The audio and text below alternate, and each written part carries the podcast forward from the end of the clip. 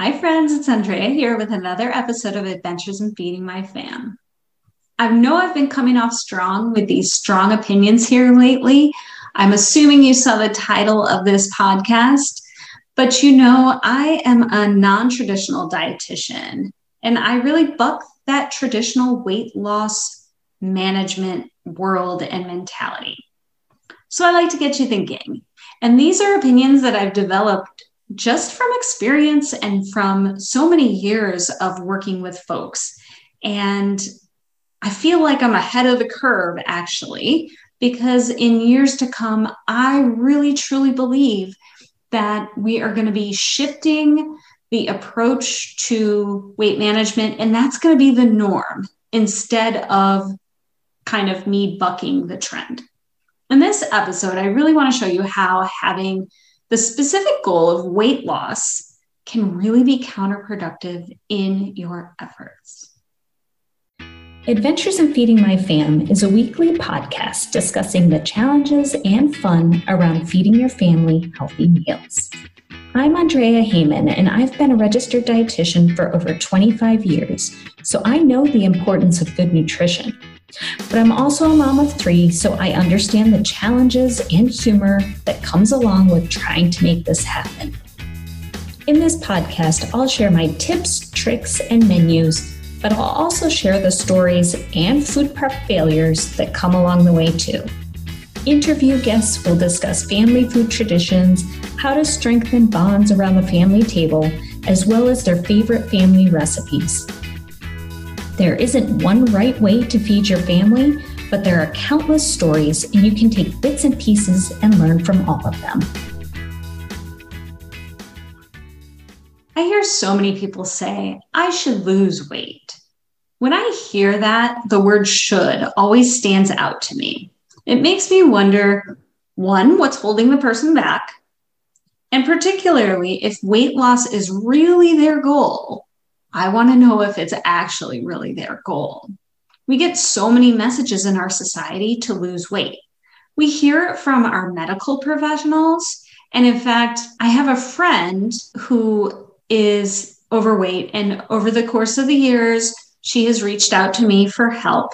And she tells me that she hates going to the doctor. She avoids it, in fact, because she knows that when she goes there, that they are going to tell her to lose weight. And what she has told me, and I, I think she's actually told her doctor before, she's like, I know I need to lose weight. You telling me doesn't make me do it more. It only gives me shame and makes me feel bad. And actually, like I said, she avoids going to the doctor for that reason. So, like I said, we get this message in society a lot from medical professionals. We also get it from media messages, whether it's from entertainers, from models, from social media, all kinds of things. There's just this pervasive message of thinness and that bodies should look one particular way to be beautiful. And that is completely unrealistic because there are so many factors that go into how we should be shaped. And just think about it like, we don't expect everyone to have brown hair, right? We know that there are a lot of factors that go into whether your hair is curly, whether it's straight, whether it's thick, whether it's thin, whether it's like the hairs are more coarse and thick. There's so many factors, but we don't expect everyone's hair to look the same. So, why should our bodies look the same? And also, we get messages from our family members. I bet you if you are listening to this, that you have had a family member at some point in your life mention your weight or comment on your weight before.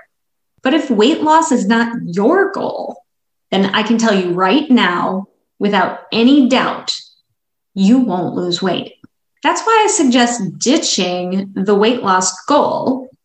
And for several reasons, when you kind of shift your approach, you can really kind of by coincidence or not coincidence, you end up losing weight as a matter of course. Here are some strategies and ways to shift your focus instead. And that is what I really encourage you to do first. So, number one, I really encourage you to get clear on why you want to lose weight in the first place. Is it to be able to keep up with your kids? Is it to lower your cholesterol? Whatever the reason is, don't just accept that initial answer. Give yourself some tough questioning here and drill down and find really what is truly important to you. For example, if you initially answer that you really want to lower your cholesterol, ask yourself again why that is. Drill down deeper. Maybe the answer is that you want to lower your cholesterol because you're afraid of having a heart attack. All right, ask again why. Why don't you want to have a heart attack? Well, maybe the reason is that you don't want to have a heart attack because you don't want to die young or have your kids have to take care of you. Why? Ask why again. Maybe the crux of the problem is really that when you were a kid, you had to take care of your father a lot and you had responsibilities from a really young age, and you don't want that for your kids as well. That is your why. That is really the motivation here. And that is the true why. And if those are the reasons that really motivate you, then you will be able to get behind your goal of lowering your cholesterol. Number two, get clear on that goal. So, this is not getting clear on the why, but actually getting clear on the goal. Select things that you really have control over there are a lot of factors that go into weight the actual number on a scale, fluid shifts, medications that you take. So many factors affect how that weight is going to look on a scale. But goals like eating three servings of fruits every day or drinking two liters of water per day, those are doable goals. And these are what we call SMART goals. That's an acronym that stands for specific, measurable, attainable, realistic, and time bound. It is these types of SMART goals that are more related to focusing on a behavior because you still can make a SMART goal that's related to weight and a number on a scale. But if we focus those goals on specific behaviors, that is attainable. And that is where we have success in what we want to achieve. And thirdly, I suggest shifting away from focusing on a number on a scale. That number on a scale is so loaded. There's so much emotion that goes behind that number. When we don't see it change, it elicits so much pain, shame, lack of worthiness, really, really tough emotions for sure. But what's important to remember is that those emotions drive our behavior. And when we're feeling low, if we're feeling that shame or pain, we're not going to make the best behavior choices. We're not likely to continue with our healthy behavior habits, which obviously won't result in the desired outcome of weight loss. Ditching these, the actual weight loss goals, the number goal, can be the best thing for our mental health and our general outlook. Instead, if we're not attached to that number, we avoid having those negative emotions associated with that number on the scale, and our outlook and feelings are more positive. If our thoughts are more positive, we're obviously going to feel happier, lighter, good about ourselves. When we're feeling good about ourselves, that's going to drive more of that action that we desire so, for example, maybe eating more vegetables or drinking more water. And in the end, that's what results in the weight loss, but not because weight loss is the specific goal we're looking for. This is really a topic I hope you can tell that I'm super passionate about because I believe and I know from working with clients that the first step is really getting that mindset in order before you can have lasting results. That's why I've put together this awesome five tip to get the weight loss mindset in order.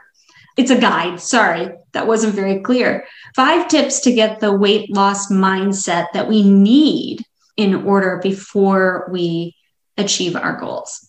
This is a fantastic resource, and you can get it through the link in the show notes. Until next time, take care. Can you believe we're approaching one year of a podcast? I can hardly believe it. I'm amazed at how much the podcast has grown over this past year.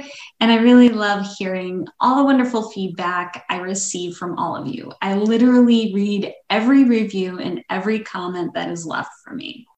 If you haven't submitted a review, I'd really appreciate if you would.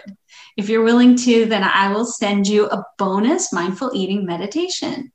Simply go to iTunes, complete the review, and write your comments. But before you submit it, take a screenshot of the review and do one of two things either email it to me at adventures in feeding my fam at gmail.com or post it to your stories on Instagram and tag me. Once you do that, then I will get your information so I can send you that bonus mindful eating meditation so that you can work through those long standing ties to food and really begin to get to the crux of anything that's been holding you back over the time.